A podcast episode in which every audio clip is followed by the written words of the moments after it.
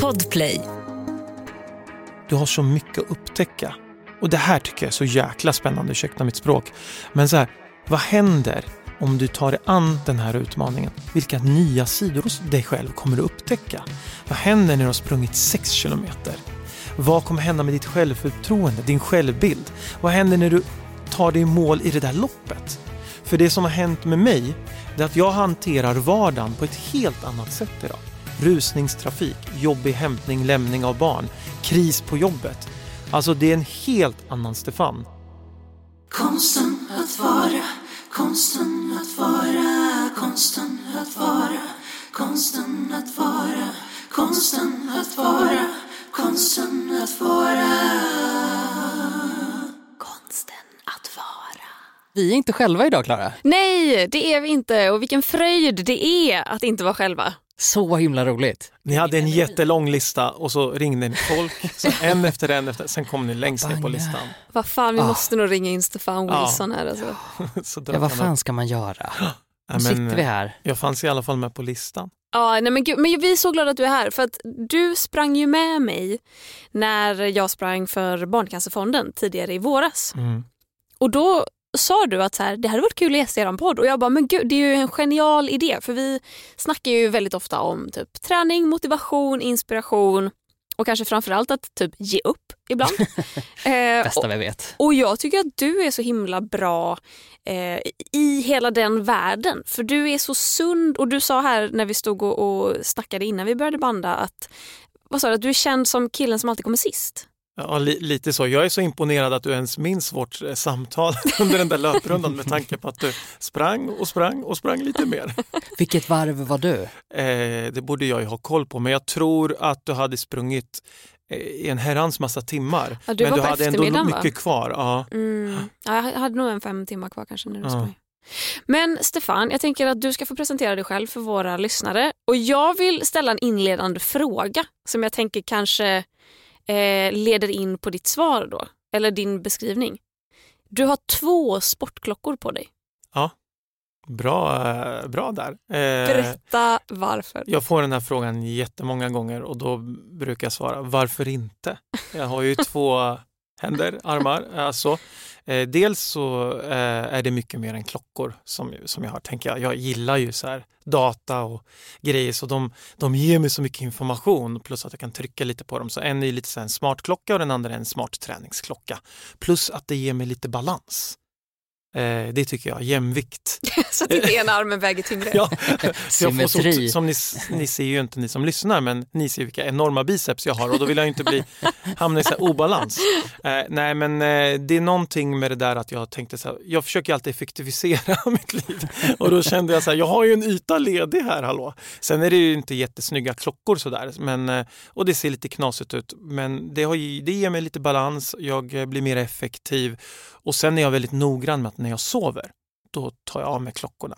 Så då är jag Mm. alltid, då vilar mina handleder. Har du en sån tid som du bara, nu är klockan 22.30, nu ska de av? Nej, nej, nej. Nej, Det är bara okej. att när jag går och lägger mig, dels så behöver den ena klockan laddas, den andra klarar sig lite längre, men det är skönt och det känns bra. Sen har jag faktiskt hört att när man har så här lite smartare klockor med någon form av pulsmätning i sig, så där, då ska man faktiskt ta av sig dem. Man ska inte ha dem hela tiden. Det är någonting som det här påverkar. Det här är ingen evidens bakom vill jag bara säga. Nej, Så att, det behövs inte. nej, nej, jag, jag, jag, här podden. inte vi. Nej, nej.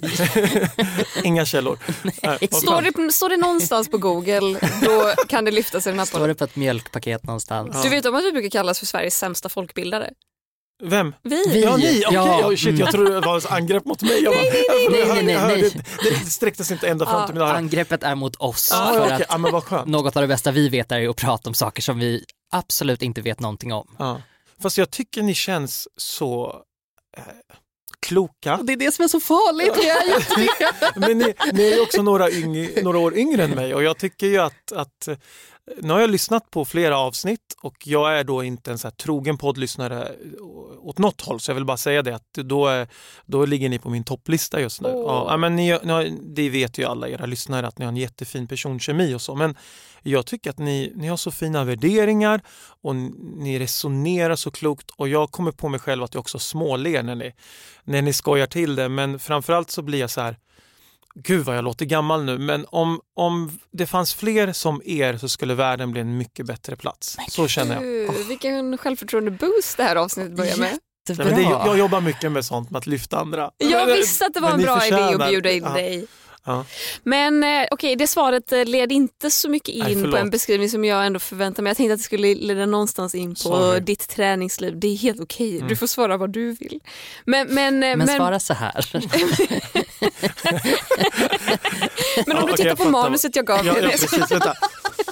Jädrar vad jag har gjort fel. Nej, men, Klara eh, är jag- bäst. eh, Klara kan allt. Men en lång historia kort då. Eh, Jag eh, jobbar eh, mycket bakom kameran i egenskap som producent, halkar ibland framför kameran.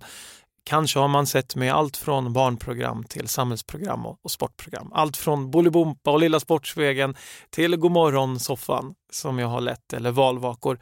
Men de senaste åren så har nyfikenheten drivit mig in i eh, typ sport, samhällsrelevansgenren. Sådär. Folkhälsa, Folkhälsa är jättebra. Ja. Ja. Och det hela började med att jag var extremt nyfiken på fenomenet längdskidor. Eh, när jag var liten grabb så fick jag prova på skidor och jag hade aldrig åkt skidor och det var liksom ett rätt jobbigt minne för jag eh, tyckte bara att alla andra skidade om mig. Jag fick inte ordning. Det var liksom, jag var verkligen Bambi på hal is, bokstavligt talat. Och jag minns också att det var en farbror eh, ute där i, i spåren som sa rasistiska och elaka saker till mig. Och eh, mest baserat egentligen på min hårfärg. Och det liksom etsade sig fast hos mig. Det gav mig ett, ett ärr för livet skulle jag säga. Men det väckte också en nyfikenhet när jag blev äldre och jobbat på SVT Sport och, och Lilla Sporten och Stora Sporten på Sveriges Television och fick en idé att så här, nu ska jag göra tv av det här skidåkningstraumat. Jag ska ta reda på och vad det är som är så förknippat med den svenska folksjälen i fäderspår för framtidssegrar som man kallar det på Vasaloppet. Och, eh, det finns så mycket med skidor som är kopplat till vår historia och vår kultur. Så då eh, pitchade jag en idé, det gick så där. Jag pitchade den igen och pitchade igen. Ge aldrig upp ni som har idéer. Fem år senare fick jag igenom idén. Som, eh, Fem år. Ja, det är får- så lång det är tid. så lång tid. Men också så här, i SVT-mått mätt, mi, det, är, det är en fikapaus. Exakt, det kan mycket väl vara så. Men till slut så blev det ett projekt och ett programserie som gick i, på SVT och Vinterstudion. Vi hade miljonpublik och den blev väldigt uppskattad. En, del, eh, en hel del rasistiska kommentarer och sånt där också eh, gick på mig och mina barn och allting. Det, det liksom väckte liv ute i stugorna och jag, Förlåt, vad hette det programmet? Stefan på glid, finns Just inte ens kvar på, glid. SVT. Nej, gör inte Ah, det. nej. Fan, jag tänkte Ah, kolla in det. Ja men alltså det, det är bra grejer. Ja, alltså. det är men det, hör av er till Tittarservice på SVT så kanske de... Eh, jag tror att det finns något avsnitt på Youtube faktiskt. Okej. Mm, mm. Jaha, så folk var, folk var jävliga även i vuxen ålder? Ja, du bara, vad nej. kul, det här bekräftade allt jag var rädd för när jag var liten. Det var väldigt provocerande att se en person som mig som väckte på varenda, eller lyfte på varenda sten och försökte liksom förstå vad svenskhet handlade om kopplat till den här sporten. Eh, och för att förstå den fullt ut så vill jag liksom bli lika tokig som alla andra. Och det mest tokiga man kan göra i skidsammanhang är ju Vasaloppet. Så då eh, tränade jag inför det och jag tror inte på riktigt att det har funnits en sämre skidåkare än, än, än, än jag. jag. Jag lyckades i alla fall ta mig an Vasaloppet eh, och eh, eh, med men för livet höll jag på att säga. Jag kunde inte gå, spydde direkt efter, fick läkarvård och allt det där. Men du kom i mål. Jag kom i mål och det gjorde jag mycket på grund av att jag fick så mycket kärlek Mm. av människor längs spåren och, och som hörde av sig. Men det handlar egentligen inte om det. det. Det borde egentligen inte alls handla om det, men någonstans så fick jag väldigt mycket eh, respons av folk och så. Men i alla fall, hur som helst, mitt i den resan så upptäckte jag någonting. Och där genomgick jag en förvandling och idag vågar jag påstå som 40-plussare att jag är i bättre form, lyckligare, starkare, friskare än jag var som 20-åring. Och det började, startskottet hade i, i, med min satsning med Vasaloppet att göra. Och det är jättesvårt att förklara en lång tv-serie på bara någon minut. Men idag är jag en helt annan person. Jag är både starkare mentalt och fysiskt och har skrivit böcker om det, föreläser om det, har gjort tv om det. Eh, det är skithäftigt och jag skulle aldrig vilja vara utan det. Och jätteglad att jag får vara i eh, eran podd och podda om det också. Var det en bättre Det beskrivning? var en jättebra beskrivning tycker Ja. jag. Alldeles utmärkt.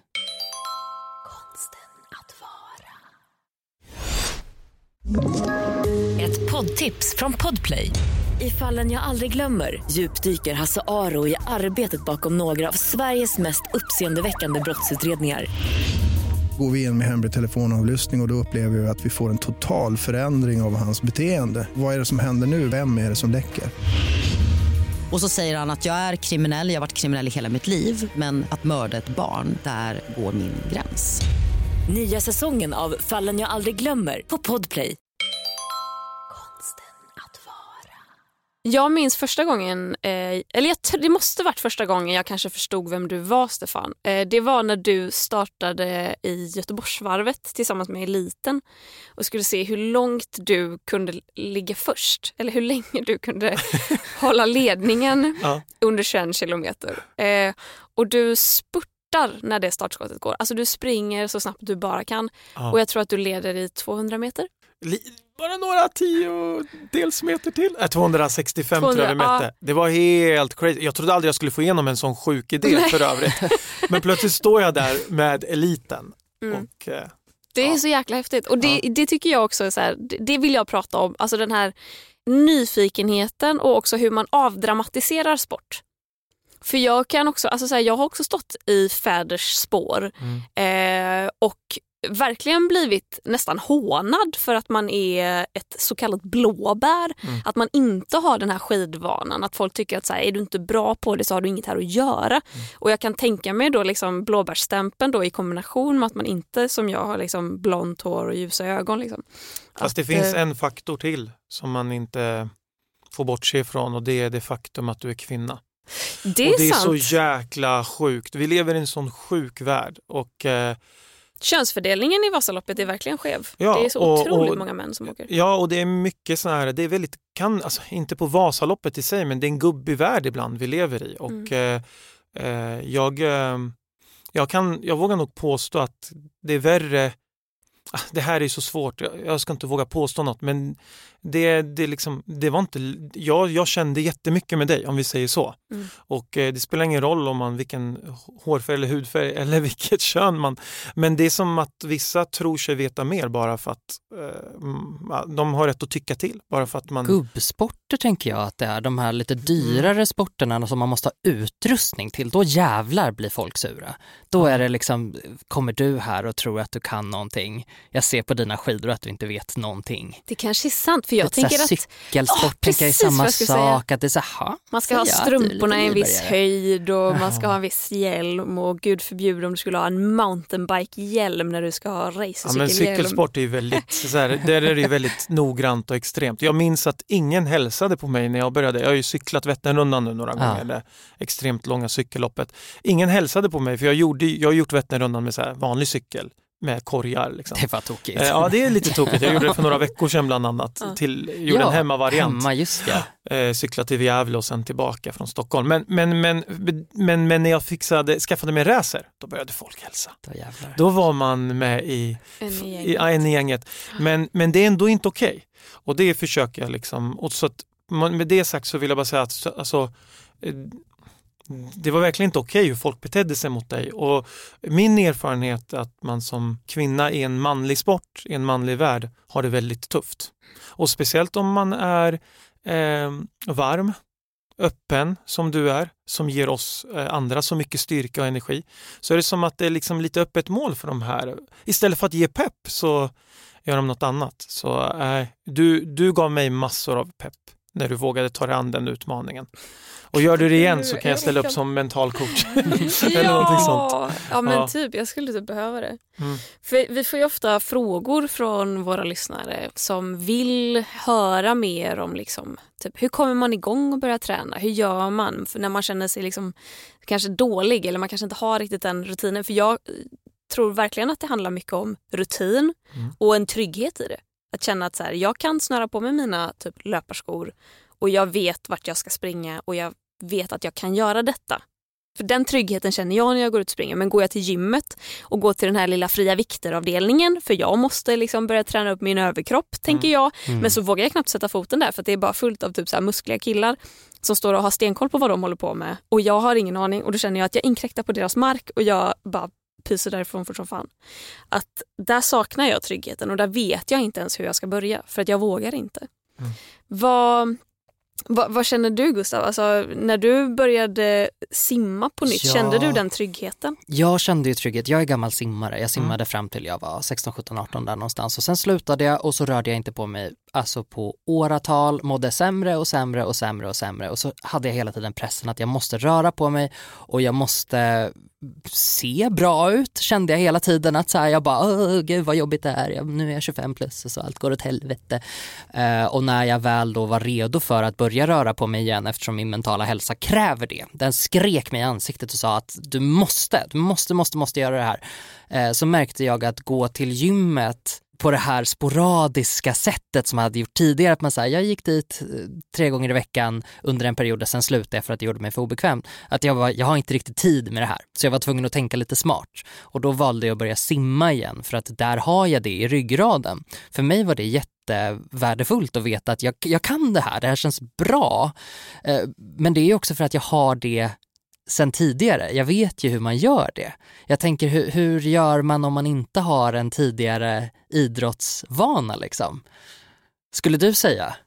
Eh, först vill jag bara säga det är så roligt att, att du har hittat tillbaka till simningen. Ah. För jag lyssnade på några gamla avsnitt som du gjorde och du, var det inte typ förra hösten som du kom igång? Yes. Ja. Mm. Så nu har du hållit på ett helt år. Jag har hållit på ett helt Ja, år och nu... nu. äsch, äsch då. Och eh, ja, mitt emot mig då i form av Klara så har vi värsta ultralöparen numera. Men jag började också för ett år sedan. Ja. alltså high Ja. five för att Applåd vi började samtidigt. det är så häftigt. Nej men eh, för att svara på din fråga, när eh, jag var med om den här förvandlingen som jag ändå kallar det för, för ungefär 5-6 år sedan Mm. nu, så var jag innan en sån här eh, som var någon gång ibland och tränade på gymmet. Jag brukar kalla mig för discogymmare.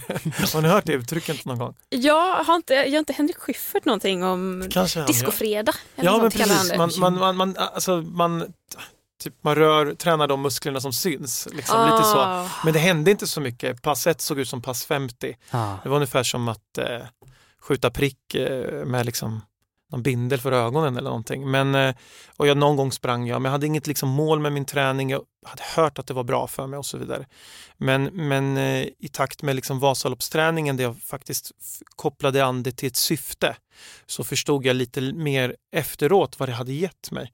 Och numera är det ju så att jag tränar ju för att jag vill bli en starkare och härligare pappa. Mina barn älskar att busa och springa och sådär. Då kan jag vara aktiv med dem. Jag, eh, vågar påstå att jag också är en, en bättre kollega för jag är mentalt så mycket starkare och så. Så att när man kommer från noll och, och vill börja så är det väldigt vanligt att man går från noll till hundra. Det är ett jättevanligt misstag. Ett nyårslöfte, man köper gymkort och, och så vidare. Och när man tittar tillbaka till studier så ser man att det är väldigt sällan det håller. Liksom. Inom ett halvår så har man tyvärr misslyckats. Och eh, jag var så nyfiken på så här i min egen resa, så här, vad är det som gör nu att jag är så jäkla motiverad? För jag började liksom landa i det. Så här, jag har, jag har sån en enorm mental motor. Vad är det som gör att jag liksom hela tiden har eh, en så här motivations eh, eh, liksom stapel som är nästan på topp. För mot, motivation är verkligen något som går upp och ner för alla människor i stort sett. Så jag började liksom fördjupa mig i det. Hur funkar det här med motivation? Och jag vill lära mig hur den fungerar. Och så jag skrev en bok som heter Motivationsresan. Och som svar på din fråga då så är det så här att om du börjar från noll så ska jag berätta en grej som är fantastisk. Och det här pratade ni också om i något poddavsnitt tror jag. Minns ni känslan av när man inte hållit på ett tag och så börjar man träna igen? Visst är den härlig? Mm. Ja, den är otrolig. Mm. Man mår så bra. Man går, liksom, man går som på moln hem från gymmet. Man bara, varför gör jag inte det här varje dag? Mm. Jag längtar tills imorgon då jag får göra det här igen. Kan, kan jag göra det igen lite senare ikväll? Ja. Alltså, kan jag bara få ha den här känslan hela tiden? Ja, och den, den grejen, det vet man ju att de som får bäst träningseffekt är de som börjar från noll. Så man ska börja där, att, att så här, det du har framför dig är hur härligt som helst. Det är, det är en motivator, då, då om man får säga. Det, det kan vara en väldigt stark drivkraft. Och sen så menar du känslan att det är härligt eller menar du vetskapen om att du har en brant utvecklingskurva? Ja, men du, har, du, har, du har väldigt mycket att se fram emot. Du kommer få endorfinkickar, du kommer få belöningseffekt, du kommer känna dig starkare, piggare, friskare direkt. Och eh, skulle liksom folk erbjuda ett piller där ute som säger så här, oh, nu säljer vi den här på apoteket för tusen spänn, du blir starkare, friskare, piggare, du blir också snyggare, du blir smartare, mer kreativ, du kommer hantera stress bättre, du kommer sova bättre, ja, matsmältningen kommer bli bättre, du kommer få det där med ballongmagen, det kommer försvinna. Då skulle det vara kö på apotek och så vidare. Nu finns det inget sånt piller, eh, men träning ger allt det där. Det vet vi. Så när jag började liksom fördjupa mig i det, för jag, jag kan lätt bli lite nördig och förstod alla liksom fördelar som träning gav, då började jag liksom förstå, eh, läsa på mer vad träning ger. Så när man kopplar på det också, så här, träning ger jättemycket, ger allt det där jag nämnde och liksom koppla på en så reflekterande del då händer det jättemycket i hjärnan för att om ditt mål blir så tydligt med eh, ett reflekterande del av din, man brukar säga så system 2 om man vill fördjupa sig, en inre motivation, eh, en självbestämmande motivation. Du gör det inte för någon annan än dig själv så du behöver ställa dig frågan så här, varför vill jag komma igång? Vad ska det ge mig? Alltså det är en jätteviktig grej. Så handlar det typ om att bara så här, jag vill, eh, jag vill se bättre ut. Det är ett helt okej okay mål. Alltså det, det är verkligen okej. Okay. Då börjar du med att så lista vad har jag för hinder för att nå det målet? Så vad behöver jag sätta på för delmål? För om det, om det är så här, ja men jag ska klassiken eller jag ska springa midnattsloppet. Det finns ju massa sådana mål och det funkar jättebra för vissa, för andra funkar inte alls. Då kan det vara någonting så enkelt som att så sätta små mål. Alltså så mikrovanor, jag vet inte om du har hört talas om det, men idag vet vi liksom att det är minst lika viktigt för folk att, att, att sätta små mål. Så, så om vi ska göra ett exempel då på någon som är jätterädd för att gå till gymmet men ändå vill bli starkare och sådär. Då kanske man inte ska skaffa sig ett gymkort utan då kanske man ska börja med något så enkelt som att hitta några klipp på nätet eller någonting och börja eh, träna hemma eller någonting. Eller träna med en kompis. Tycker man att det är jobbigt liksom att ta den där första löprundan ute, då kanske man ska springa en tid när andra inte springer. För man har, alla har vi våra hinder och det gäller att hitta dem och lista dem och skapa liksom någon sorts delmål mot det övergripande målet. Och, eh, eh något det, som, förlåt, ja, förlåt kör du. Nej, men jag tänkte lägga till bara mm. på något som funkade jättebra för mig när jag började springa. var att, Nu började jag visserligen följa ett träningsprogram mm. men jag har liksom tagit med mig det här som någon form av typ tips till andra som också vill börja springa. Och det är att här, första veckan på det här träningsprogrammet, liksom när jag fick det i min hand och tittade på det, så var det som att jag blev lite så här, nej, nej men det här måste ju vara fel. Jag kan inte, om jag ska springa, om jag har vilodag på måndag mm. och sen ska jag springa 20 minuter på tisdag. Och sen har jag 10 minuter styrka på onsdag och sen 20 minuter igen löpning på torsdag. Och det är ungefär det jag tränar den veckan. Jag bara, nej men det här, jag kommer inte kunna springa ett Vasalopp med det här. Det här är det sjukaste jag sett. Och så blev jag lite, så här, lite skakig och sen så läste jag liksom ett dokument som heter träningsinstruktioner. Mm. Och, på, och på flera ställen så står det bara så här, trust the process. Gör det du ska, se till att du får det gjort, så här, planera in det i ditt schema. Så här, lägg det om du, ska, om du ska göra det på morgonen eller på lunchen eller på eftermiddagen, liksom efter skola eller jobb. Skriv in det i kalendern så ser du till att göra det. Mm. Och här förstod jag först efteråt att genom att göra de här korta, korta passen så sänker jag ribban så otroligt mycket för mig mm. själv. Att man tänker att ska jag träna då måste jag vara typ en timme på gymmet eller måste vara en timme ute i spåret och springa. Och då kanske jag blir så trött, jag kanske tar ut mig fullkomligt, jag kanske tar i 100% utan att jag ens har 100%. Jag har inte vana, jag sliter på kroppen. Men om jag bara sänker ribban, om jag gör ett pass som är alldeles för lätt för mig egentligen, men så ökar jag bara stadigt, kanske för varje vecka som går, med några minuter i taget. Då kommer man inte bara se en snabb förbättring utan man kommer också känna att ett, det är överkomligt och det går att göra. Och två, att man typ känner sig bra på det också. Och det tror jag är jätteviktigt, att man får lov att känna sig bra på det man mm. håller på med. Att träningspass måste inte alltid vara de här när man liksom ligger och typ vill kräkas. För då känner jag mig dålig. så här, då kan jag liksom banna mig själv lite. Bara, alla människor hade inte blivit så här trötta av det här, det är bara jag som blir det för jag är så dålig. Typ. Men att man får känna att så här, men gud, det här klarade jag galant. Ja, men det är så klokt, för, för det vet vi ju som sagt att så här, hittar man en träningsform som gör att det inte behöver ta så mycket mental bandbredd. Som, som du, du fick in det där i ditt schema, det, det var liksom överkomligt i dina hinder. Du tyckte det här kändes liksom görbart. Men ändå var du lite rädd, så här, kommer det räcka? Men du liksom kom igång med det. Och det är liksom, då har du ju börjat. Och eh, det, det kan jag tycka, liksom så att, som, som du också är inne på, att så här, man måste inte springa milen för att det ska räknas som träning. Man måste inte vara en timme på gymmet. Alltså, idag vet vi att så här, du vet, fem armhävningar per dag eller en tabata på fyra minuter gör jättemycket. Det motsvarar en tabata fyra minuters tuffare träning men det är bara fyra minuter. Det motsvarar en timmas eh, liksom, löprunda eller, eller cykelpass. Mm. Och vi kopplar ibland ihop så här, träning med att det är lite som med en vana, men, men en vana går ju på autopilot. Och jag tycker liksom att så här, det, det, är inte, det är inte så här, det, man, man förhandlar ju väldigt mycket om sig själv när man ska träna. Mm. Alla är vi ju där och förhandlar om vi ska ta ett pass på gymmet eller sådär. För att det, det, den är ju liksom mer, lite mer omfattande en sån, sån grej. Men om man ska, en vana sker ju på autopilot. Så att jag tycker också ibland att man ska här, ställa sig frågan så här, alltså återigen, varför? Vad är syftet? För att vill man så här, se snyggare och starkare ut, det, det är ett helt okej, okay, men då ska man också vara klara med så här, vad ska man ha för träningsväg dit och så. Du, du Gustav, du, du simmar ju liksom Mm. och det, det är ju ett bra sätt för där är du ju trygg, du är ju på hemmaplan. Det är ju ett, ett svinbra sätt att, att komma igång. Men jag, jag kan ju bara säga som exempel till lyssnarna, alltså så här, jag är jättebra på att fira Mm, och ge mig själv en klapp på axeln. Alltså, även om jag idag nu har gjort, så här, jag har gjort sex Vasalopp eller vad det är, men i, jag, min bas i min träning är också att jag tränar flera gånger om dagen. Typ jag ger mig själv en klapp på axeln flera gånger om dagen. Jag älskar att fira. Jag firar massor. Jag lägger alltid till så här gott alltså var, varje dag. Jag, det är så här, min hälsofilosofi är så här, lägg till nyttigheter istället för att ta bort onyttigheter. Vi måste ju leva också. Så idag har jag liksom, jag kört 10 minuter yoga på, på solhälsningar på yogamattan på morgonen. Och hur fick jag till det? Jo, jag fick till det för att jag dagen innan tog fram yogamattan. Jag drog ner persiennerna för det ser inte klokt ut när jag yogar för jag är stel som jag vet få. Så jag vill inte att grannar och sånt ser in. Relate, oh, så mycket. Och jag har, idag när jag lämnade barnen så promenerade vi till, till skolan. Då fick vi en liten promenad där. Det är också träning för mig, klapp på axeln. Sen har jag kört ett riktigt träningspass idag. Men när jag tog mig till er så tog jag en lite längre promenad. Jag tog trapporna istället för rulltrappan.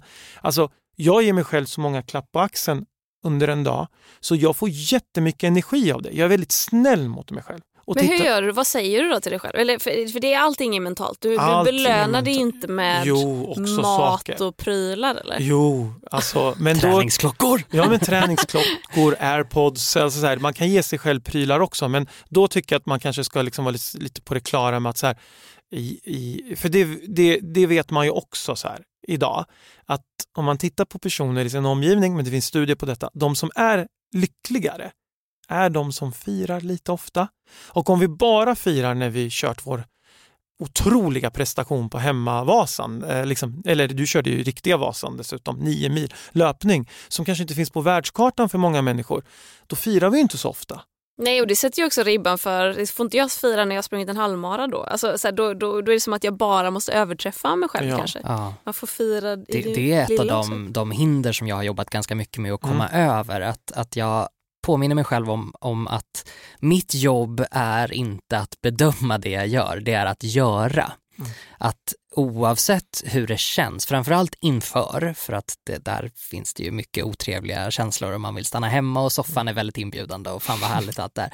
Men sen också känslan efteråt, att jag, jag har väldigt lätt att förvänta mig att varje pass ska vara liksom att det ska kännas så jävla bra efteråt. Satan vad jag har tagit ut mig!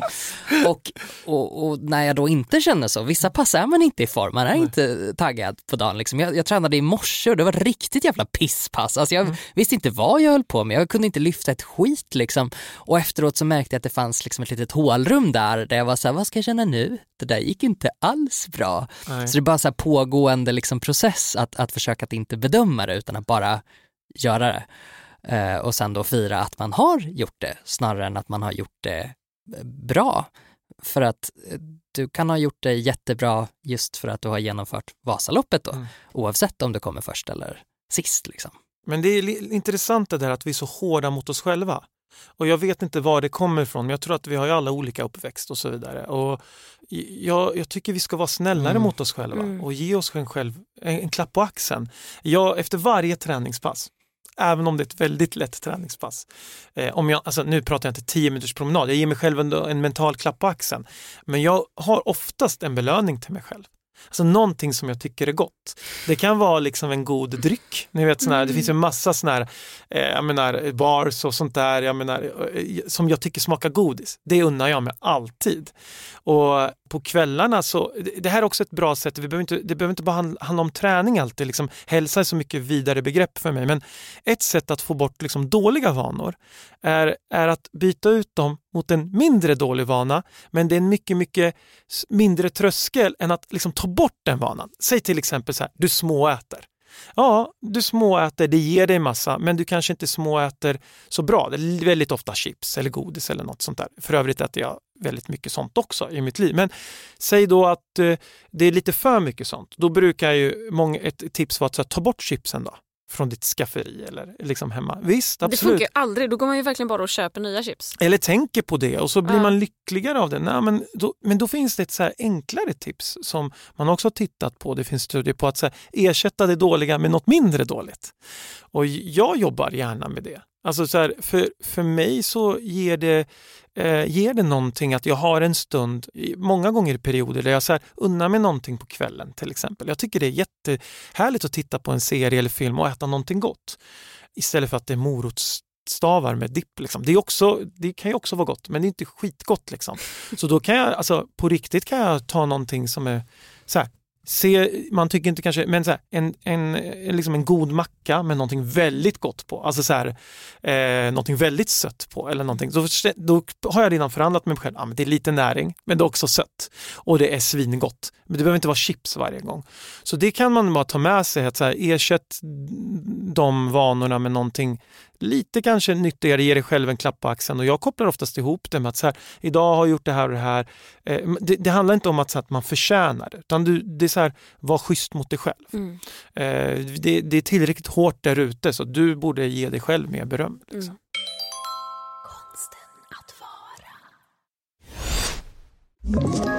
Ett poddtips från Podplay. I fallen jag aldrig glömmer djupdyker Hasse Aro i arbetet bakom några av Sveriges mest uppseendeväckande brottsutredningar. Går vi in med hemlig telefonavlyssning och, och då upplever vi att vi får en total förändring av hans beteende. Vad är det som händer nu? Vem är det som läcker? Och så säger han att jag är kriminell, jag har varit kriminell i hela mitt liv men att mörda ett barn, där går min gräns. Nya säsongen av Fallen jag aldrig glömmer på Podplay. Jag tror att många är så pass hårda mot sig själva. Alltså som du sa Gustav, liksom att, så här, att det, det alltid efter varje pass ska kännas som att man är on top of the world. Och det, det, vet, det är ju dödsdömt, det hör man ju. Det förstår ju vem som helst. Och det, för, det fattar man ju själv men ändå har man Rent förväntningen. logiskt fattar man det, Visst. men sen när man väl går ifrån ett pass och inte kanske har tagit ut sig så mycket som man tänker att man skulle kunna, så är man ju där ändå. Och då tror jag att man lätt eh, slutar eller typ vill hoppa av eller säg att man genomför, säg att man åker Vasaloppet eller man Mm. springer något lopp och så märker man efter ett tag att så här, gud jag håller inte tiden jag ska hålla, jag gör, det, det, det blir inte det jag vill. Man kanske gör något så enkelt som så här beep-test i skolan. Mm. Man inser liksom efter ett par minuter att så här, fy fan det här var ju riktigt jobbigt, vadå ska jag hålla på länge? Nej, nu, nu kliver jag av. Liksom, nu springer ju tiden iväg här såklart. Men, men, men om vi snackar lite om det här om, om att ge upp. Alltså, hur förhåller ni er till det? Tycker ni att det är... Var är det? Jag är ju en stark förespråkare av att det är ett sundhetstecken att veta att, att eh, man när som helst får ge upp. Det är aldrig för sent att ge upp. Eh, men var är ni på skalan eh, mellan typ sundhet och det finns ingenting som heter att ge upp? Jag kom ju från en bakgrund som djupt deprimerad så att jag har precis lärt mig hur man inte ger upp. Så att nu håller jag fast i det som in i helvete och vill inte riktigt släppa taget om det. Nej. Men jag, jag eh, delar väl upp det lite grann i två kategorier och jag tänker dels ge upp i det lilla och ge upp i det stora på något sätt. Att ge upp i det lilla kan vara så himla givande. Att man förstår att imorgon kommer en annan grej och jag kan göra den. Och det är jättebra. Att så här, känns inte det här toppen så du får, du får släppa det liksom. På det igen imorgon. Mm. Eh, så ge upp, men då ge upp i stort är jag emot. För då, då är det typ sluta träna eller sluta mm, så. Det, det tror jag inte är så sunt. Men, men en, en härlig ge upp-känsla kan, kan vara bra ibland tror jag. Alltså det, det här är ju om, om, så spännande att prata om och man kan prata hur länge som helst om detta men om man kopplar det till liksom fysisk aktivitet så är det så här för många kan det ju faktiskt vara en tröskel att bara gå ut och promenera. Och då vet vi så här, en, en promenad är bättre än ingen promenad. Alltså så är det ju. Idag vet vi att en, en halvtimmas promenad gör jättemycket för ens hälsa men också alltså så här, det ger både effekter i, inom dig och yttre liksom, positiva effekter. Eh, och man kan dela upp den där promenaden i, i flera omgångar, alltså 10 minuter där, 10 minuter där. Eh, och då tycker jag liksom, på något sätt kan det vara en tröskel för många och om man då är för hård mot sig själv eh, då, då kan det få konsekvenser som du är inne på Gustav, att man, att man ger upp, alltså ger upp i det långa loppet. Jag, jag jag, jag, skriver några rader om det i min bok också, om att, så här, att man kan lära sig av sina misslyckanden. Ett miss, ordet misslyckande kan låta så hårt men eh, om man tittar tillbaka, så här, vad, gjorde, vad, gjorde, vad ledde det här till, varför blev det så? Och sen känna att man lär sig någonting av det. Då tycker jag att, att li, det är ju liksom livet i sig. Alltså det, det, låter lite klyschigt men om man inte misslyckas så är det så här, hur vet man då vad som är toppar och dalar i livet? Så att jag, jag, jag så här, man måste ge upp ibland för att också veta när man är mentalt stark och ger sig själv en, en rejäl liksom, eh, boost av klapp på axeln eh, och så vidare. Men sen finns det någonting, nu har vi pratat en del om så här, mikrovanor, om så här, en promenad är bra, en rask promenad är ännu bättre, en, en, en löprunda är såklart ännu bättre. Alltså man får mer positiva effekter, träningseffekt, effekt, hälsoeffekt och så vidare. Men när man gör det här andra, att man typ så skriver upp sig på ett lopp eller någon så utmaning som, eh, det behöver inte vara ett lopp, men där man på, är inte förknippat med det här, jag börjar på måndag. Förstår ni vad jag menar? Mm. Då? Alltså man kan inte skjuta upp det när det är så ett tidsbestämt mål, för det vet vi också. Tidsbestämda mätbara mål är väldigt bra för motivationen. En deadline. En deadline, men också så här, 10 000 steg om dagen. En run streak. Funkar inte för alla, men funkar för många. Då händer det någonting. Och när man har ett lopp och tränar mot det, säg att man ska springa, det behöver inte vara så extremt, för det är ändå rätt, alltså det nio mil, det har jag aldrig sprungit. Det är verkligen wow. Men, men säg att man ska springa ett midnattslopp som är mm. typ en mil tror jag, jag har aldrig mm. sprungit det va? Yes. Mm. mm. Då kan den första halvmilen för någon vara en tröskel. Men då brukar jag vända på det så här, du har så mycket att upptäcka. Och det här tycker jag är så jäkla spännande, ursäkta mitt språk. Men så här, vad händer om du tar dig an den här utmaningen? Vilka nya sidor hos dig själv kommer du upptäcka? Vad händer när du har sprungit 6 kilometer? Vad kommer hända med ditt självförtroende, din självbild? Vad händer när du tar dig i mål i det där loppet? För det som har hänt med mig, är att jag hanterar vardagen på ett helt annat sätt idag rusningstrafik, jobbig hämtning, lämning av barn, kris på jobbet. Alltså det är en helt annan Stefan. Det är rätt coolt att kunna tänka ibland så här, ah, jag klarade ju Vasaloppet på nio mil, vad, vad gör den här deadlinen om jag måste jobba fyra timmar? Alltså det är någonting med mig själv som har hänt som, som gör att jag klarar av Eh, saker och får en kick av att upptäcka de här nya sidorna. Lite så här om man gillar sci-fi, så här, where no man has gone before. Vad händer med Klara när eh, Klara tar sig an den här utmaningen. Vad händer i dig själv? Vad händer nästa gång du är ute på din... Det, idag var det lite kämpigt för dig, eh, men du, du klarade det ändå. Och om man tänker det som ett, liksom ett långt maraton, om du klarar fler sådana där utmaningar när det tar emot, det är då man utvecklas på ett annat plan. Och det tycker jag också är så sjukt spännande. Alla behöver inte det här i sitt liv. Ni behöver inte ta er an lopp eller göra en, ett Vasalopp och så vidare. Men det finns någonting i potten där som har gett, gjort mitt liv mycket, mycket rikare och det tycker jag är lite coolt. Alltså så. Så, det, det, det, så eh, för mig har det varit eh, sjukt berikande. Du, du känner igen det lite? Absolut, det, absolut jättemycket. Eh, och, att, eh, och att det sjuka är ju att även när det är så jävla kämpigt efteråt så ångrar man ju sig inte. Man tänker ju inte, fan Nej, jag skulle aldrig ha utsatt mig. Det är få saker som man inte känner att, fan det där skulle jag aldrig ha gjort. Du ångrar aldrig ett träningspass. Nej, Nej men det, det, är, det är lite klyschigt. Men... Ja. men det fina tycker jag också, alltså den här resan som man påbörjar på något sätt är att, att träning är så himla det kan vara en sån himla liksom gateway drug till nya grejer som jag upplevde då när jag började träna på ett annat sätt än, än tidigare. Det här att jag eh, inte var lika sporadisk utan att jag var så här, jag ska träna en gång i veckan. För att jag var van vid att så här, ja men det är fyra gånger som gäller eller så är det ingenting liksom. Och genom att göra det och lägga grunden lågt. Att så här, det här kommer jag klara av, det här borde jag rimligtvis klara av. Jag gör andra saker en timme i veckan som jag inte gillar och som inte är bra för mig. Jag har den här tiden, Mm. det måste liksom gå. Och när, när jag liksom hade fått in det lite grann så blev det att det spirade på ett annat sätt, att, att man började se nya saker där och sa att man kan byta ut lite sämre vanor mot lite bättre, att man börjar se sådana saker. Det är lite som när man tog på sig sina feministiska glasögon första gången och var så här, allt förtryck! Alltså att det bara liksom blev mer och mer och mer, fast på ett jättebra sätt. Att man började se de här små grejerna, jag kan ta trappan istället för hissen. Och då blir det så jävla mycket roligare generellt då just med, med träning när det blir en livsstilsförändring som börjar skonsamt och, och med en utgångspunkt i, i snällhet på något sätt. Ja. Och så hitta din väg. Det är helt okej att tänka så här. Jag, jag har ju blivit så här, den nya Stefan mot den gamla Stefan då, som utklassar den gamla Stefan. Så här, ni, en, en uppförsbacke och så är det eh, liksom motvind och så är det regn. Den gamla Stefan skulle tänka om man var på en löprunda, åh fan också. Jävlar vad jobbigt. Nej, nu börjar det regna. Alltså, driver du med Nej men, nej men alltså nu är du mot. Alltså, nej, men nu vill jag bara lägga av. Medan den nya Stefan, det här är så, det är lite hurtigt, jag ber om ursäkt men det är så här, kom igen nu bara. Alltså det här, det här är vad jag tränar Ja. för. Det här kommer göra mig starkare. Och jag kan ju prata högt ibland så, när jag har träning, ibland när jag tränar. Det är ett väldigt bra sätt att hänga också, träna tillsammans jag med pratar polare. också högt med mig själv. Ja, men vet de, skrattar åt mig. Träna tillsammans med sig själv. Ja, nej, nej, men, Alltså när jag simmar så pratar jag med mig själv.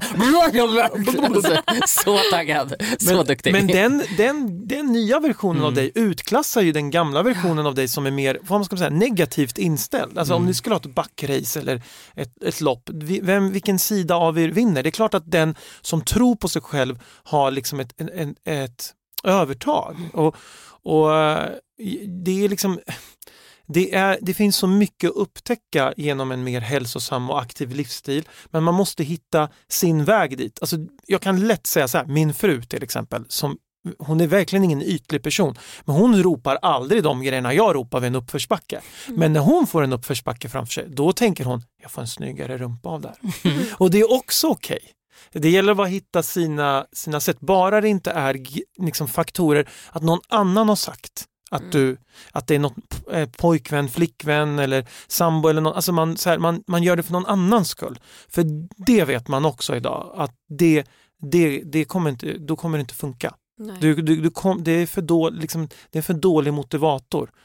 Eh, så eh, det är liksom hitta i dig själv varför vill du göra ändringar i ditt liv och ha reflekterande samtal med dig själv så kommer det hända saker, jag lovar. Då är det dags för Moment of the Week. Eh, jag kan börja. Mm. Det är nämligen så att jag har eh, gjort någonting som i, i alla fall min värld, det vill säga löparvärlden, eh, det är nog inte avundsvärt men jag skulle ändå hävda att det är en viss statusnivå på det. Och det hände igår kväll. Och jag vet inte om du Stefan kanske kan relatera men det är nämligen så att Jag vill nästan ha trumvirvel på det här. har tappat en tånagel. Va? Ja, jag har alltså haft en blå tå. Ni känner till det här, att man kan få det av att springa? Eh, Ja, hundra procent. Alltså, ja, en, en gång när min bästa kompis hade brutit sin tå så hade jag alltså en blå tånagel. Så när hon berättade det för mig att hon bara, jag har brutit tån. Jag bara, men gud titta min tånagel är blå. Hon bara, Gustav det är inte samma sak. Det är verkligen inte samma grej. Ja, du Nej, continue. det är ju inte det. Men det är, det är väl någonting man får av att så här, tårna slår emot främre Taket, delen liksom. av eh, skon, exakt, eller taket. Då. Och så springer man under en längre tid och så får man liksom som ett blåmärke under tån. Och det som händer är väl att det fylls på med blod under nageln. Va, Stefan, du ser ut som ett Nej, jag är frågetecken. fortfarande i chock. Har du aldrig, har du aldrig upplevt det här? Nej, nej alltså, eh, eh, vad, du, har, alltså, du har verkligen gått från eh, motionär till eh, eh, superultra. Men det är inte första gången jag tappar en tånagel, Nej. vill jag tillägga. Men, eh, men jag tror att jag fick den här blåa tånageln under Vasaloppet. Ah. Men sen, det som händer då är det när det fylls på med blod under tånageln är att när den väl växer ut sen då har ju nageln tappat sitt fäste mot själva tån. Och då blir det att nageln bara så här, blip, så här viks av nästan. Och så växer den ut helt från början liksom på nytt. Men jag tror mitt problem var att jag fick en blå nagel men Sen har jag också då haft eh, pedikyr så jag har inte kunnat se att jag har haft en blå nagel. Men, men jag, Vadå att de har typ sminkat över det? Eller det kan man göra som de har målat mina tånaglar i alla fall. Det, det är sminkat. Alltså jag vet bara pedigyr, förlåt det lät som att jag var helt, inte hade koll. Men jag menade bara hur har man missat Ja. jätteroligt. Nej, men, är så jag har haft gula, eh, en gul nagelfärg som sitter väldigt hårt så jag har Ah. inte kunnat se hur det ser ut. Mm. Men jag har ju misstänkt att den har varit blå för den har varit lite svullen och gjort lite, varit lite öm och så. Men då tror jag att det här blodet då som har lagt sig under tånageln har nog inte gått hela vägen ner. Mm. För jag tror att mitt problem då är att istället för att tån bara har liksom släppt och lossat så har det börjat växa ut ny tånagel liksom att den har börjat puttas upp underifrån. Så igår då när jag skulle klippa bort, jag skulle klippa ner den här nageln så märker jag att jag klipper men att jag kan liksom så här flärp, flärp, flärp. Jag kan liksom lyfta på nageln som jag precis har klippt på.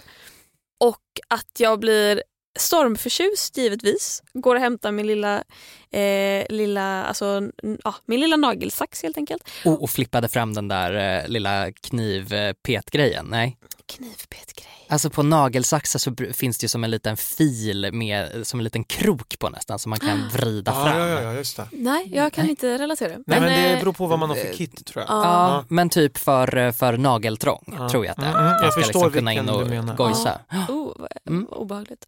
Nej, jag, och jag, jag har bara en helt vanlig nagelsax. Jag har en sån eh, tånagelklippare. En sån som Klipsar bort dem och sen så har jag en sax. Så jag gick och hämtade saxen. Och då, med hjälp av den kunde jag så böja fram nageln och klippa av den liksom vid roten. För jag kunde inte rycka bort den för då hade det blött jättemycket. Mm. Men så kunde jag liksom klippa bort den. Så nu har jag en så jävla cool, badass, motherfucking eh, kötttå med väldigt, väldigt liten nagel längst ner. Och jag är ganska stolt över det här. Det, är, det är ju det är här man känner att podd inte är optimalt. Eh, eh, här skulle man vilja ha bild. Eller liksom, eh, Hade man vel, vill man verkligen det? Kommer Tror du posta det här på vår Patreon? Jag vet inte. Alltså, ja, om, om vi får tre nya patrons inom en vecka så släpper jag, släpper jag bilden på min tånagel. Behind the scenes content, Ja. early access. Jag undrar vad som är, det är ungefär som, jag håller på lite med nässkölj ibland. Det, det är också sådana grejer man kanske inte vill publicera för att det är Mm. lite känsligt liksom. Men, Ja, Så. Men det är tillfredsställande eller? ja, An- ja, men nu ska jag inte stjäla din tid i rampljuset här för jag har pratat så mycket men det är en, det är en jättebra hälsokur. Det är Oj. lite gross men när man väl kommer in i det så eh, det hjälper. Fan. Absolut. Man rensar ju. Ja, verkligen. ja. Men, men jag måste bara säga vad häftig grej och eh, jag har bara förlorat nageln när jag har krossat tån. Eh, fick Åh, ett fy. stativ på tån en Aj. gång. Ett jättetungt stativ. För långt way back när de var stora kamerorna och stativen då. Så då krossade jag eh, tån. Eh, men, men det här är ju liksom, det är ju här är ett coolt sätt att tappa tån på. Jag vet, Ja. jag tycker det är fantastiskt. Och det är också ett tecken på att man har liksom tagit i lite. Ja, jag, eh, det hände ju mm, någon gång vid jul förra året så tog jag på mig ett par nya skor och sen så tog jag mig en promenad runt Södermalm på en dryg mil. Och eh, sen dess då, nu är det snart oktober, har alltså mina tånaglar varit halva. Det har liksom Ah, varit, oj. de har liksom suttit fast till hälften och sen så har det varit bara alltså dubbla vidriga liksom lager Mm. av eh, tånaglar. Det har liksom vuxit ut på det här sättet. Så nasty. Jag är så glad att din föll av. Ja, Det är värdigt. mm, det är det faktiskt. Ska- Vem av er vill köra sitt. Men ska jag göra och så, Ja. och så avslutar vi med dig? Ja, men, För absolut. mitt är nog förhållandevis kort, men det är så att min bästa vän har flyttat in i ett hus. Åh herregud. Och mitt moment of the weekend när jag var där och såg det här huset och bara kände i hela min kropp hur perfekt det var. Att jag kom Mm. dit, de har precis flyttat från eh, närförort och flyttat lite längre ut eh, till ett område som är superfint med massa villor och parhus precis vid en eh, strand. Så att det är liksom naturreservat och så är det sjö och eh, här bor de i ett sånt här hus som bara ger mig sån trygghet. Jag är uppvuxen på landet så att för mig är ju det här liksom, ni lever drömmen. De har två altaner och de har liksom eh, planlösning som man inte ser när man bor inne i stan. för att eh, alltså, det, det är opraktiskt att bo inne i stan. Liksom. Här fanns det liksom ett rejält vardagsrum och ett rejält kök och jag blev otroligt glad av att se eh, vilket fint liv de kommer ha där. Att det är liksom, barnvagnen får plats, de behöver inte ha den ute vid hissen och de behöver liksom inte leva ett, ett jobbigt liv med sådana praktiska saker utan de har liksom plats nu. Eh, och det jag kan inte mig... tänka mig något bättre. Nej men jag blev så himla glad när jag kom mm. dit och bara, jag fattar verkligen varför ni vill bo här. Jag vill också bo här. Så Bor nu... de långt utanför stan? Nej, alltså det tog inte så jävla lång tid. Det tog kanske en timme med kollektivtrafik. Mm. Så att det är en, en bit på pendeln. Men det tycker jag inte. Jag är ju van vid värre. På min tid så gick ju skolbussen alltså två gånger om dagen. Det var en gång till skolan och en gång från skolan. Så att jag är liksom... Men det var din bästa kompis det här, eller är? Det, det är min bästa kompis. Du kanske kan få ett rum? Ja men kanske. Jag försöker pitcha in det, jag kan ta vardagsrummet. Men det gjorde mig otroligt, otroligt glad. Så att det, det är mitt moment. Jag hängde där hela dagen och, och packade upp och tog hand om deras eh, åtta månaders, nio månaders bebis och, mm. och hon tog hand om honom och jag satt bredvid och bara tyckte att han var gullig och klappade på honom. Så det, det, var, mitt, eh, det var mitt moment. Gud vad härligt. Så får du eh, kröna avsnittet ja, okay. med ditt. Ja, men det låter som ni kanske kommer hänga ofta i huset då, nu framöver. Ja, alltså, ja, ja, ja, hundra procent. Mm. De har två uteplatser. Det är helt sjukt. Alltså, Vem en har på vardera sida. De! Jag vill ha två uteplatser. Jag också. Men då kör jag då. Eh, vi var på Kolmården igår, jag och eh, min eh, dotter, ni, snart tio år gammal, min son sex år gammal och min fru. Och eh, vi har så årskort på Kolmården så vi tycker det är väldigt kul att vara där. Eh, vi har tittat många gånger på Wildfire.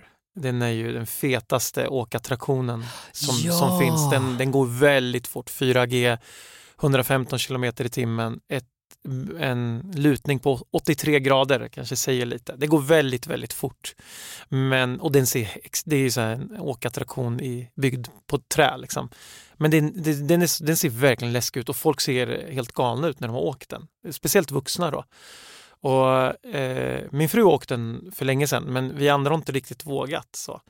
Eh, och eh, min sexåring han är galen. Så att han, han, han klarar den här längdgränsen men han var absolut yngst. Jag gjorde liksom en, en liten undersökning. Så här, Hur gammal är du? Hur gammal är du? Frågade så här, random barn. Så här, ingen var sex år så att han ville åka. och eh, Då åkte jag och han i alla fall. Och jag kommer ihåg när vi liksom tog oss eh, runt och han, han, vi visste inte om vi var klara. Liksom. Och han bara, är vi klara nu? Jag vill inte åka med pappa.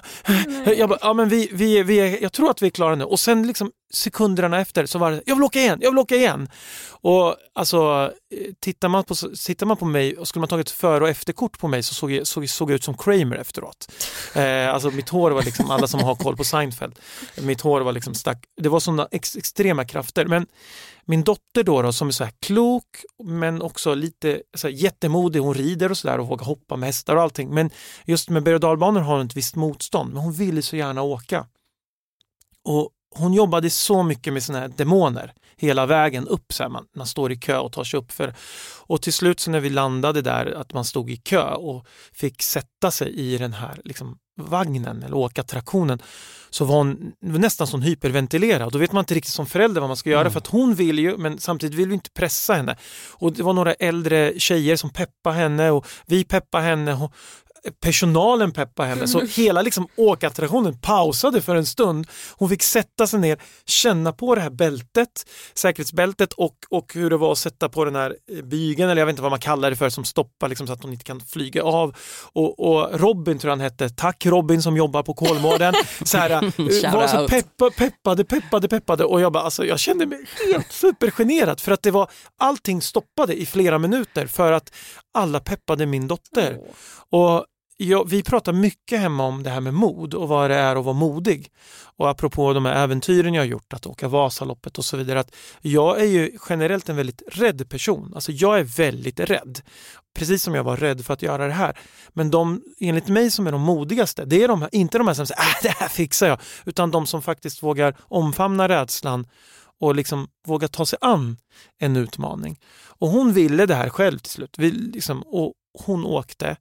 Och det, jag kommer lägga upp tror jag ikväll eller, eller ehm, så en bild på det här. Min fru har redan gjort det. Och man ser hur hon håller om sin mammas hand när det är och så här, trygga hand och eh, den rädslan hon känner men samtidigt den upphetsningen, alltså vad ska man säga, den kraften i att så här, hon gör det här. Och jag kan lova er alla att hon växte en decimeter efter det här. Hon var så stolt över sig själv och hon pratade om det hela vägen till skolan med sin klasskompis. Och när pappahjärtat blir bara så här, mm, man blir så glad. Och eh, det är också, om man ska koppla an till det vi har pratat om idag, att när man tar sig an någonting som man inte riktigt trodde eh, ens fanns på världskartan, då hittar man nya sidor hos sig själv. Och de där nya sidorna eh, som man upptäcker hos sig själv, eh, som man inte trodde fanns där, eh, de berikar ens liv.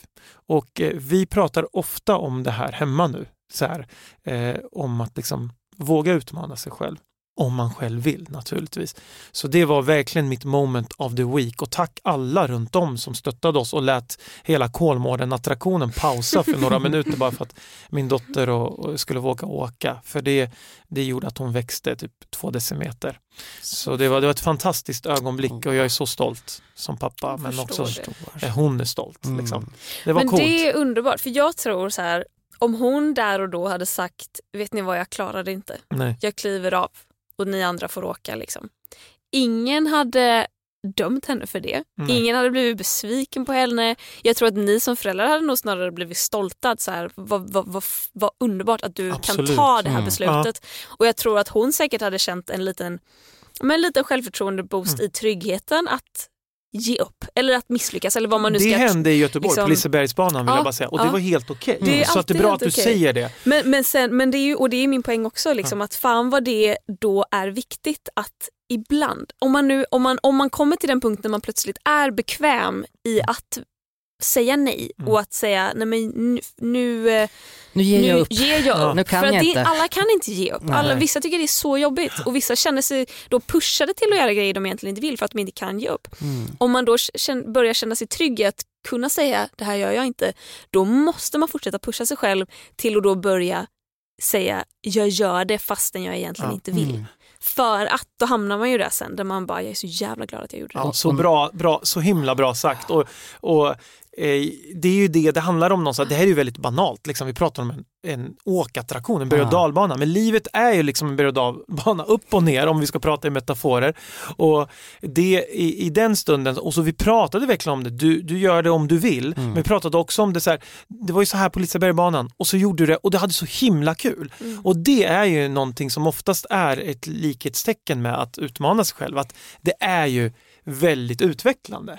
Och, och, eh, och det såg jag ju på henne. Och eh, det skulle varit utvecklande som du säger även om hon vågade, ville säga nej. Mm. Men eh, det, det finns någonting i, i verkligen utvecklande i det här att våga, man brukar ju säga så här, gör någonting läskigt varje dag, du vet, lite klyschigt men det är det, idag var det lite läskigt att vara med i er podd, eh, men det kommer vara jäkligt härligt när vi har avslutat det och ge mig själv en klapp på axeln. Och Så, lite glass när du kommer hem. Absolut. Mycket Eh, glass. Så, tack hörni för att jag fick vara Ja, med. tack så Tack. Stefan, det var så kul att ha dig här. Får man slå ett slag Ja. för sin bok också? Ja, men jag vill, vi vill 100%. veta var hittar man dig om man vill följa dig och Ja. berätta om din bok. Alltså enklast är så här, stefanwilson.se. Där kan man hitta till liksom, mina sociala mediekonton och sånt där också om man vill ha pepp och inspiration. Så jag heter Stefan med PH, Wilson, W-I-L-S-O-N, 1S.se och där kan man också hitta min bok och lite sånt där. Men vi kan väl göra det lite kul idag tycker jag att vill man läsa min bok Motivationsresan så kan vi göra så att jag fixar en så här, skriv någonting i er beställning så kan jag skicka någon pepp, signera den, skriva något peppande, trycker ni in i rabattkod konsten att vara eh, med små bokstäver utan mellanslag så får ni också lite rabatt. Oj, oj, Vi oj. kör så här 50 kronor rabatt. Så. Så, så får ni en liten eh, motivator där. Om ni vill eh, läsa min bok så har ni fått några anledningar att göra det nu. Så. Man hittar den på min sajt då, då bland annat. Eh, så kul om ni vill följa men eh, kul att ni lyssnade också på mig och tack igen för att jag fick vara med hörni. Gustav, vill du ha den äran att läsa upp våra kavgudar? Det vill jag sannerligen. Våra patrons som ger 10 dollar eller eh, mer. eh, Jag tror inte det är någon som ger mer. Jag vet inte varför vi säger så varje vecka. Nej, Det, det vore helt bisarrt. Men tänk om det bara händer någonting nu i, idag. ja, alltså, Någon som om ni vill att 100 Klara ska lägga upp en bild på sina tånaglar Jag menar Eh, icke-existerande så tånaglar. bli kavgud. Eh, vi skänker ett stort varmt tack till David Brostedt, Elinor Johansson, Ja då. Sara Perjons, Ja, ja. Stephanie Settina, Knut, Hedda... Oj. Hedda Lindström, varför, varför kunde jag inte säga hennes Jag namn? vet inte, jag har alltid Får säga det lyckats två med gånger nu då. Hedda Lindström, Ja. Lollo Fät, Ja. Joakim Gustafsson Ja. och Isabelle. Ja, ja, ja. Ja, ja, ja, ja, ja. Vi tackar Helio där vi sitter och poddar. Vi tackar Davva, vår eminente klippare. Tack till dig Gustav. Tack till dig Klara. Och tack än en gång till Stefan. Ja, tusen tack. Tack. Ha en bra vecka, hej då! Hej då. Konsten att vara, konsten att vara, konsten att vara, konsten att vara, konsten att vara, konsten att vara. Podplay. Ett poddtips från Podplay. I fallen jag aldrig glömmer djupdyker Hasse Aro i arbetet bakom några av Sveriges mest uppseendeväckande brottsutredningar. Går vi in med hemlig telefonavlyssning och, och då upplever vi att vi får en total förändring av hans beteende. Vad är det som händer nu? Vem är det som läcker? Och så säger han att jag är kriminell, jag har varit kriminell i hela mitt liv men att mörda ett barn, där går min gräns. Nya säsongen av Fallen jag aldrig glömmer på Podplay.